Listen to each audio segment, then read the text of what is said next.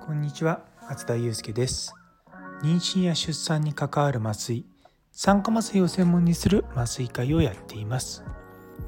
さて、本日のお題ですけれども、己を鼓舞する言葉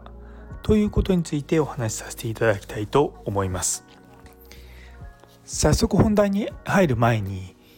いや実は一つ後悔があるんですよ。あの今実は深夜のじゅうにじ過ぎたばっかりなんですけども、昨日いちまん歩いかなかったんですよ。いや油断した。実はあの今日当直中なんですけれども、きゅうせんごひゃく歩ぐらいまで歩いてたんですよ。で、大体いつもの僕のパターンだと、それぐらいだとじゃあちょっと歩数稼ぐためにちょっと歩こうかなと思ったりとか、あの集中とかでもですね、あのまあ手術室内をですねうろうろ歩いたりとかしてるんですね。で、それに、まあ、きゅうせんごひゃく歩に気づいてからちょっとミーティングがあのもう全然パーソナルなミーティングで、全然仕事と関係ないんですけども、あの仕事が落ち着いてたらあの参加できるよって形で参加して、でそれが結構思った以上に長くなってしまったんですね。でふと、まあ、寝る前に時計見たらあっと思って、いやきゅうせんごひゃく歩で止まってしまって、その時からですねちょっと部屋の中を駆けるように何回か足踏みしたんですけども、ダメでした。いやー、じゅうにがつさんじゅういちにちからですね、毎日毎日いちまん歩以上歩くっていう風に決めて頑張ったんですけども、いや悔しいですね。でもまた明日から続けていこうと思います。ということで本題に入っていきます。あの今日の己を鼓舞する言葉っていうことなんですけれども、実は最近ですね、サイモン・シネックっていう方のまあ、YouTube とか TikTok とか、あと本とかにちょっとハマってるんですね。でこの人どういう人かっていうと、あの テッド トークで優れたリーダーはどうやって行動を促すかっていうものでよんせんまんかい以上再生されて世界だいさんいっていう人なんですよ。でその人の話を結構、まあ、TikTok とか、あとたまに YouTube でも動画が流れてきて、いやすごいいいんですよね。まあ、どういいかっていうとですね、もう見るともう心が奮い立たされるようなやつなんですよ。で私結構そういう、あこの人の話面白いなと思うと、その人が書いた本とかを よん,ご 冊買ってずっといっしゅうかんとかにしゅうかんとかずっと読むんですね。で一番有名な本がホワイから始めよっていうやつなんですね。でゴールデンサークルとか書いてあって、でまあ、結構さらっと読めるようないい本なんですけれども、まあ、それ以外にですね、実は今日紹介したいのはその人の書いた絵本っていうのがあるんですね。でタイトルが「一緒にいたいと思われるリーダーになる人を奮い立たせるごじゅうの言葉」っていうのがあって、大きさどれぐらいなんだろう、エーよん の半分だから エーご サイズなのかな、なんかすごくもう片手に収まるぐらいの絵本で、もう見開きでちょこちょこって文字が書いてあるんですね。で例えば、まあ、どんなこと書いてあるかというとですね、成功とは私たちが思い描いていることが本当に 目, 目の前に現れることだとか、まあ、これはちょっと結構、まあ、当たり前だなと思うんですけども、そうあの昨日のお話でその感動ってところを私話したと思うんですけども、例えば知性に訴えて納得させることはできる、でも心を動かさなければ信頼は勝ち取れないとか、結構ですね、あの私自身が最近思っているようなことを、まあ、語ってくれるんですよ、ね、いやちょっと最近の私の話を聞いてると若干この人の影響を受けてるっていうのもバレバレなんですけども、いやこの絵本本当に人のいちページとか見開きいちページぐらいにさらっと言葉が書いてあって、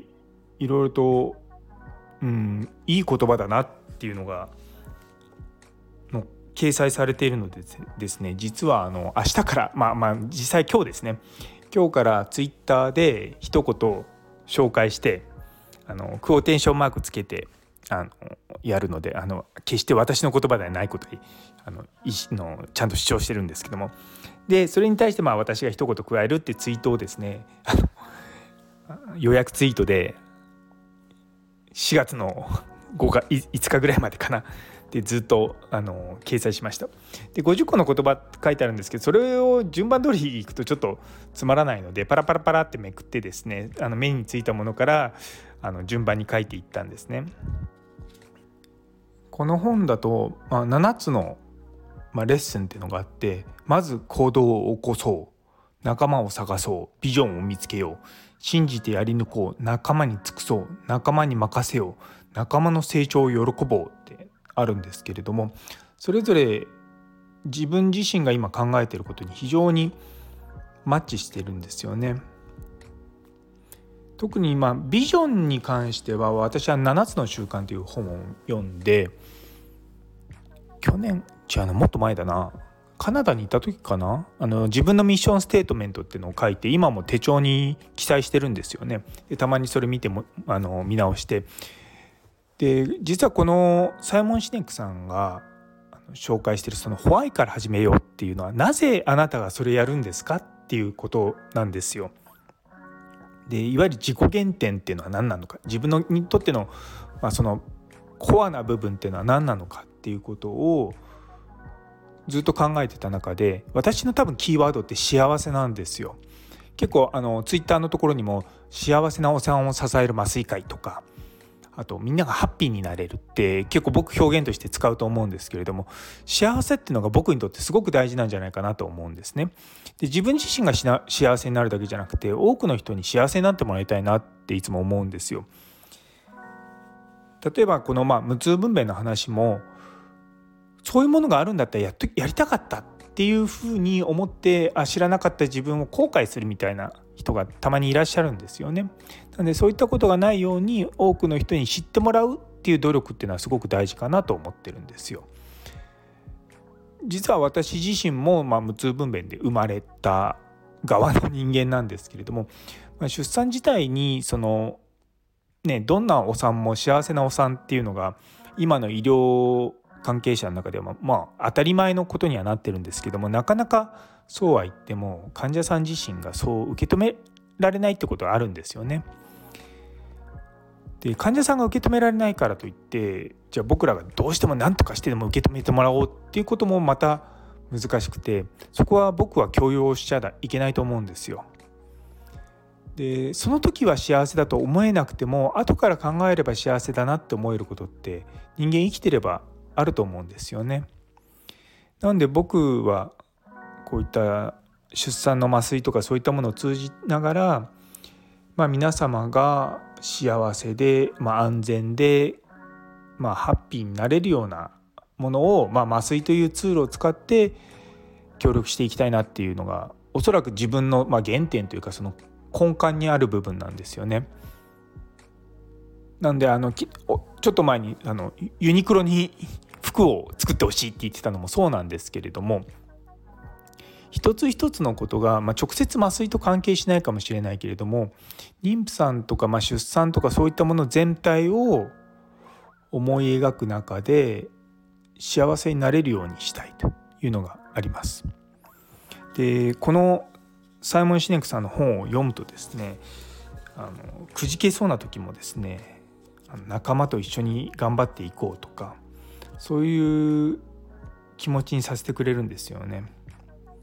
で今私診療部長という立場ですけれども、まだあの前任の部長はあの今副部長として私をサポートしてくれるっていう立場なんですけれども、まだまだ若輩だなと思いながら、うん、頭を悩ませながら毎日仕事もしてるんですね。でもまあそういった愚痴を言ってもしょうがないし、まあ、愚痴でもないんですけどもね、 は, はっきり言って贅沢な悩みですよ。多くの人は前任の人がいなくなって初めてそこのまあ部長とか、まあそういったあのリーダーという、ね、職に就くと思うんですけれども、私の場合は前任のリーダーがあの早めにあの私にまあ譲ってくれて、私がいろいろとやるのを見守ってくれるって、もうめちゃめちゃ贅沢極まりない環境にいるので、全く愚痴ではないというか、ただ単に自分自身が 迷, 迷っているっていうのが正しい表現なんですけども、そうでもそういった時にですね、やっぱり人の言葉っていうのはすごく響くなって思うんですよね。なんでわた明日からあの私のツイート毎朝ろくじにポソッとこう一言、朝からポジティブになれるような言葉をまあ紹介していきたいなと思ってます。なんであのよろしかったらツイッターの方も見ていただければと思います。私が結構好きにで心に刺さった言葉があって、まあ、今日ちょっと一つ紹介するんですけども、何事も計画通りにはいかないということをいつも計画の中に入れておかなければならないっていうのは、いやめちゃめちゃ共感しますね。いやだだでそうなんですよ僕結構計画立てるの好きなんですね。あの学生の時からあの試験の時って、まあ、試験いついつあるからじゃあこの教科をいついつまでにやってで何回このここを勉強してでテスト前にはちょっと余裕を持ってやりたいからみたいなことをや計画をしてで大体その通りになるんですけどやっぱりうまくいかないこともあったりとか、いやそれをですねなんかこう自分の今までの体験とかをその言葉がね書いてあるのを読んでですね、でもやっぱり計画って大事だと思うんですよね。うまくいかないけれどもうまくいかないかもしれないけれどもでもこのふうなふうに理想はあるよねっていうところでまず理想を考えてでそれをあのできるようにするっていうのがまず大事なんじゃないかなっていうふうに最近思います。というところで実は今日はですね登場書きいろいろとイベントが多くて大変なんですよ。あの家族のイベントと実は自分のプライベートなもう完全な趣味なイベントとあるので、うん普段あまりそんな、うん、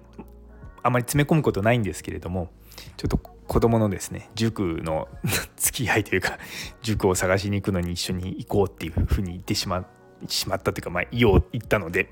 まあ、それに行くというミッションがあります。まあね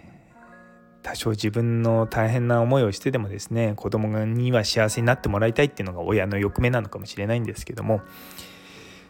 そうなんですよということでまだちょっと当直中でこの後呼ばれないと思いますけれども皆様にとって今日という一日が素晴らしい一日でありますように。それではまた。